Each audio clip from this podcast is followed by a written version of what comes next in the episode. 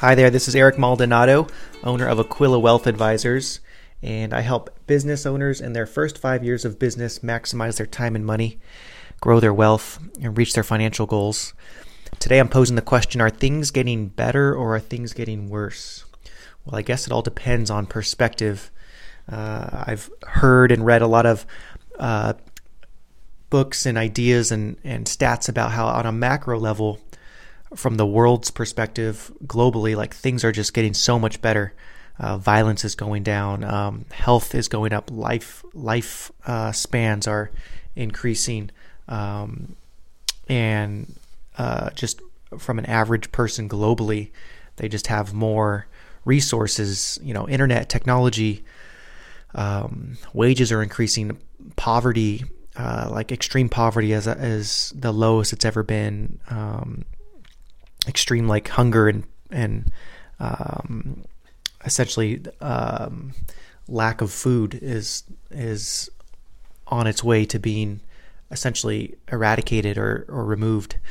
Um, but that being said, we still see, especially you know us Americans, day to day in the media, we see um, all the tragedies and horrific things happening, and just all the negativity coming uh, in headlines and social media and videos, whether it's you know the the uh, shutdown, um, uh, inflation, prices rising, gas prices, um, the um, the invasion of of Ukraine by Russia, um, uh, any number of things.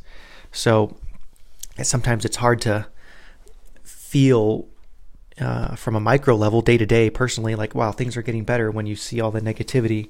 And maybe that's an endless or, or a timeless aspect of media or um, even the human focus. It, we tend to focus on the negative just from a, even maybe from like a um, protection standpoint or just like a survival standpoint. Like, hey, make sure we're aware of what's bad happening. That way we can be prepared for it.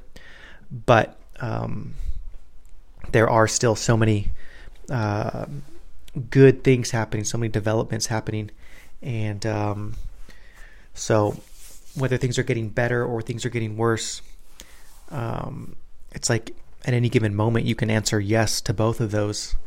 So the encouragement that I give as a financial advisor to my clients, especially when we're you know getting down to the nitty gritty of the financial plan and looking at investments and where money is allocated and what are our goals and what's most important is um, is always to go back to the plan, go back to what we talked about as what the client said is most important to them, and what are the objectives or the the targets that we have put on paper with the the dollar amounts or dollar ranges and the time frames and the reasons why they're important. Let's focus on those, whether it's in your business or for your family, um, or in your personal life, and then kind of uh, oftentimes increasing the the the time frame and the the perspective by which we're we're viewing that goal usually helps even that you know even that element of just saying okay we have plenty of time. How long um, are we living till like people are living longer? So um, remember that that there's still plenty of time and we can be uh, patient, and a lot of a lot can happen in ten years. There's a quote that says usually uh, we overestimate by a large margin what we can complete in one year, but as as people we usually grossly underestimate what we can achieve in 10 years.